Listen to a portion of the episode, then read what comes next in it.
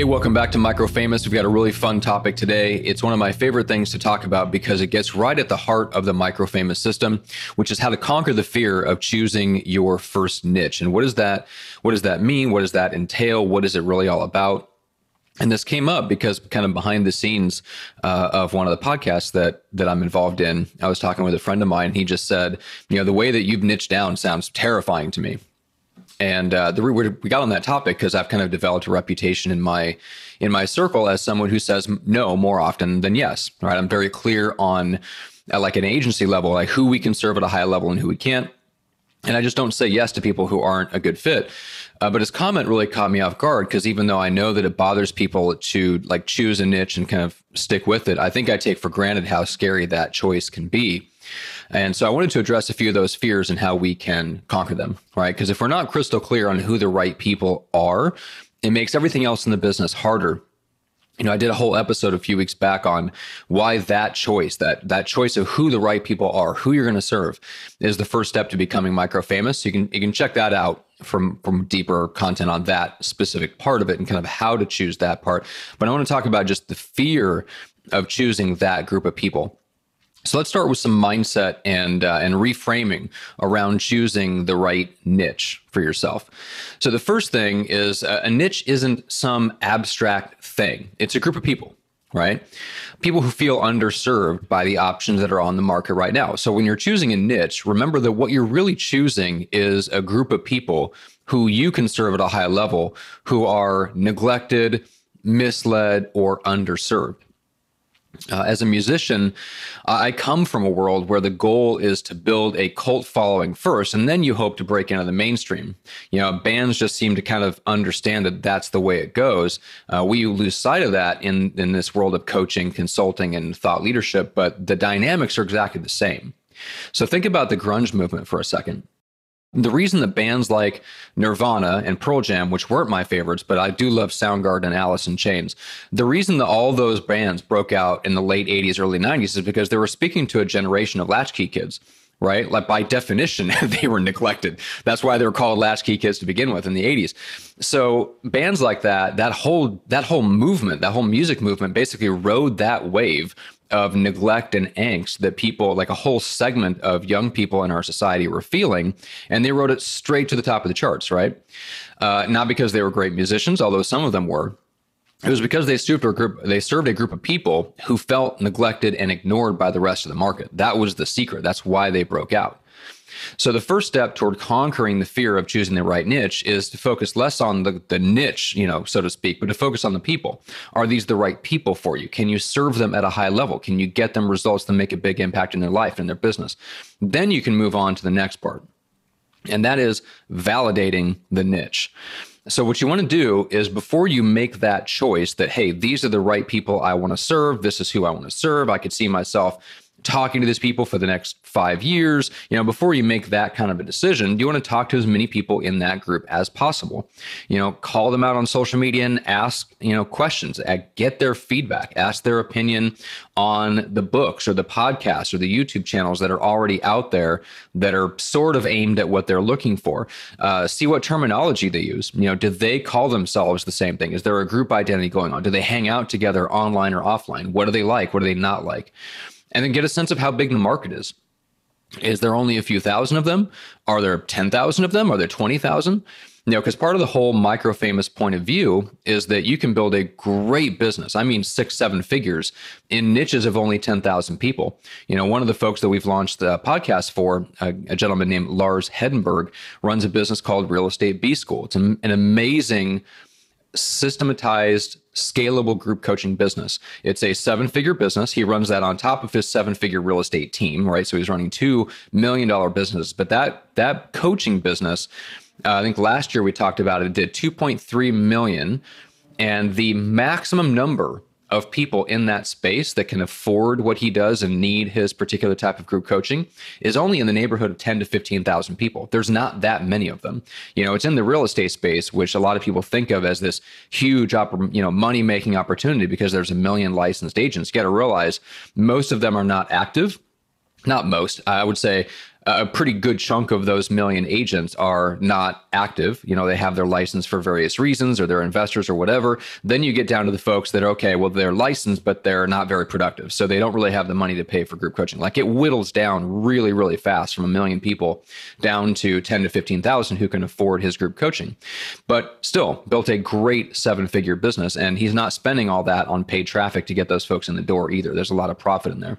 So you don't need everyone. You know, when you get the messaging right and you're speaking to the right group of people, you don't need like the maximum number of eyeballs on your content to build a successful business. So when you're validating a niche, here's what here's what I would think about. What would it look like if you dominated that group of people in the sense that you are the number one name that came to mind for them.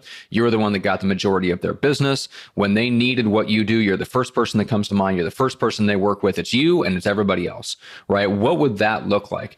Um, you know, if you read uh, books like Play Bigger by Chris Lochhead, you know that in any market category, right, which is really just a group of people or group of companies, the number one player in any market category tends to take about 70 to 75% of the economics of that entire category, especially the profit.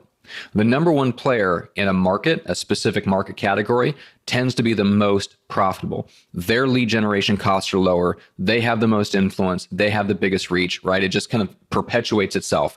So, what would it look like if you took a niche of, let's say, 10,000 people, but you weren't just kind of an also ran? What if you dominated that group of people. And you are absolutely the number one person that they all thought about for whatever you sell, whatever you do, would that give you the stream of clients that you want? If so, then you know you've chosen a niche that's big enough and you've eliminated one of the biggest fears that people have about choosing a niche which is you know oh i might i might choose one that's too small. The problem usually isn't that it's too small. The problem is that you've chosen a niche a lot of times that has too many different types of people in it. So you have to keep your messaging broad to attract those different types of people. And as a result, your message doesn't slice through the noise and grab people by the throats and demand attention. It just kind of rolls off people's backs like, oh, that's nice. You know, you sell coaching, you're consultants, or, you know, or, you know, oh, great, you coach executives. Awesome. So do 10,000 other people.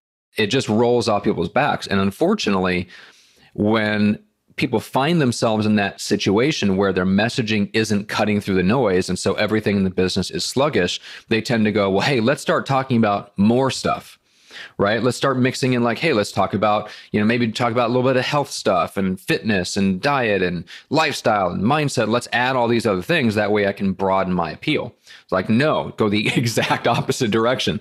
Think about why your message isn't cutting through the noise. And it's probably because you're trying to speak to too many different types of people. They don't all have the same things in common. And so you can't get really, really razor sharp clear and emotionally compelling to them in your messaging.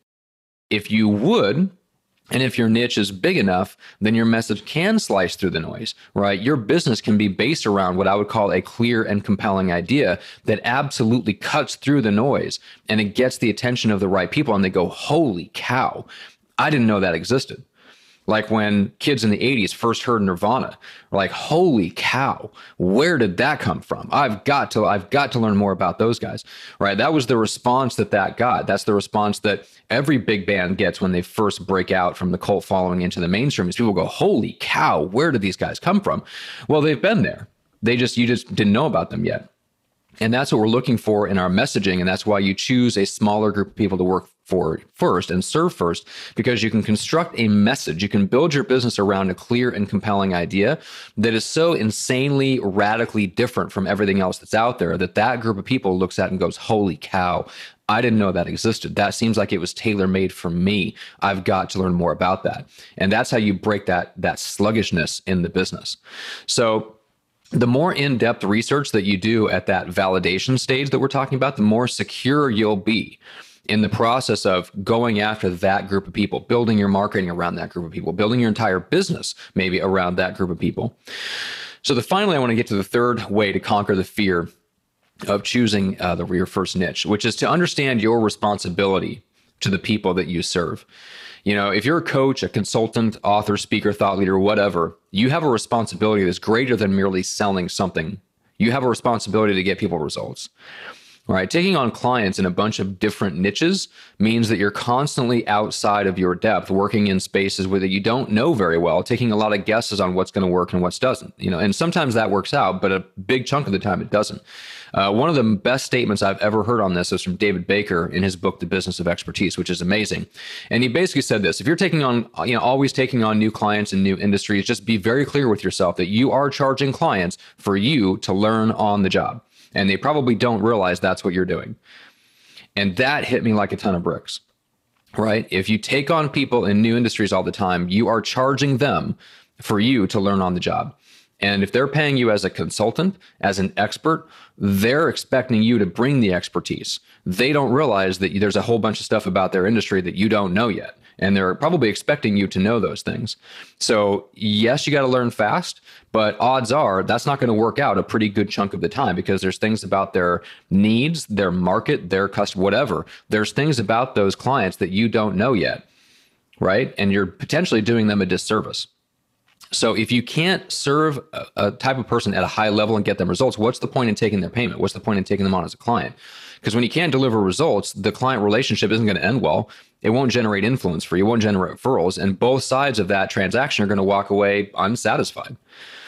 So when you really internalize that reality, right, that you have to focus on you have a responsibility to the people you serve. You have a responsibility to get them results. When you internalize that, it helps offset the fear of choosing to work with a certain group of people first and kind of turning down everyone else because you can focus on attracting the people that you serve at a high level and ignore everyone else, right? There's always someone out there to help those other people, right? When I turn somebody away because I don't think my agency is the best fit to launch their podcast, they're not sent back out into the wilderness, right? There's plenty of other agencies that can help other types of people. You know, I don't work with you know medium sized and larger companies I don't work with startups. I don't I don't work with a lot of SaaS companies and stuff like that, right? I, I, tend to work with coaches, consultants, teachers, speakers, thought leaders, right? Those people that are you know they have they have a message they have something to say not just something to sell they have content that can make a big impact on people they have a lot of potential but people don't know who they are and a podcast can you know make them micro famous essentially in 18 to 24 months like that those are the people that i work with because that's the where we can make the biggest impact not just on the clients but also on the people that they help. And that's where i get a lot of my fulfillment from. When i look back at what the agency has done over the last five years that's where i draw the most satisfaction is the people that we've been able to help put on the map that folks would have never heard of otherwise so I'm very, very clear on who I can serve at a very high level. And I intentionally ignore everyone else. I don't market to them. I don't speak to them. I don't construct my agency to serve them because there's someone else that can help them. There's some other agency that can help them. So I focus on that cult following, and so can you. Just like a, a you know a band can build a cult following and then break out in the mainstream, so can all of us, right? So remember that just because you choose a group of 10,000 people to serve right now doesn't mean that that won't lead to a scalable business that can serve 100,000 or a million. But don't run before you can crawl. That's what drives me nuts sometimes about working with really aggressive, uh, you know, thought leaders and teachers and speakers and authors, and we we believe that we can conquer anything, and unfortunately, that's not the reality because other people are involved, right? It's not just about what we can do. It's not about whether we can create the content. It's not about how awesome our personality is or anything like that. Serving other people is about them. Whether the messaging resonates with them depends more on them than it does on us. So when we think about choosing a niche, think about it being people, validate that, and then remember that you have a responsibility to get them results. You have a responsibility to base your business around the people that you can serve at a high level and not take on a whole bunch of other people where it's experimental and, and they're basically paying you to learn on the job. Right. When you get that first niche right, it positions you to jump into bigger niches, bigger opportunities. But start with the right people first, the ones that you are equipped to serve at the highest level. Right. And then just keep your antenna up there's always new opportunities. There's always, uh, you might find that just the niche that you're in just keeps on growing. Or you might find that you need to break out of that and add another niche. That's fine, right?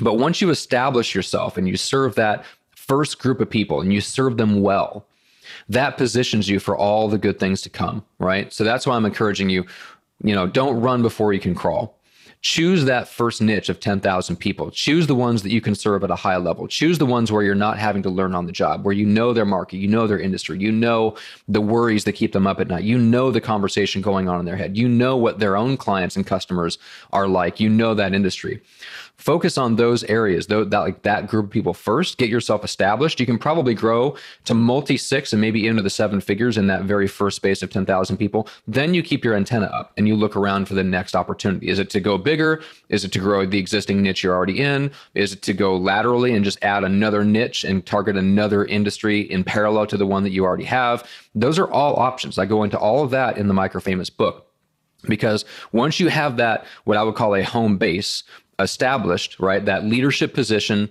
with a smaller group of the right people, that puts you at the top of a hill right? Then you can kind of look around and see what other hills you might want to go out and go conquer. And you can see which ones are already occupied and which ones are not, right? The easiest hill to conquer is the one that doesn't have somebody that's already the king of the hill, right? So think about that. Think about the people that are underserved, neglected, being misled. They feel left out. They feel ignored. Go find those people, the ones that you can serve, that you're the best equipped to serve, that nobody else is, and start with them, right? Learn to crawl before you run. So that's what I've got for you today. Hopefully that was helpful. I appreciate it. Thanks so much for sharing the show, leaving a review, all that fun stuff, and we'll see you on the next episode.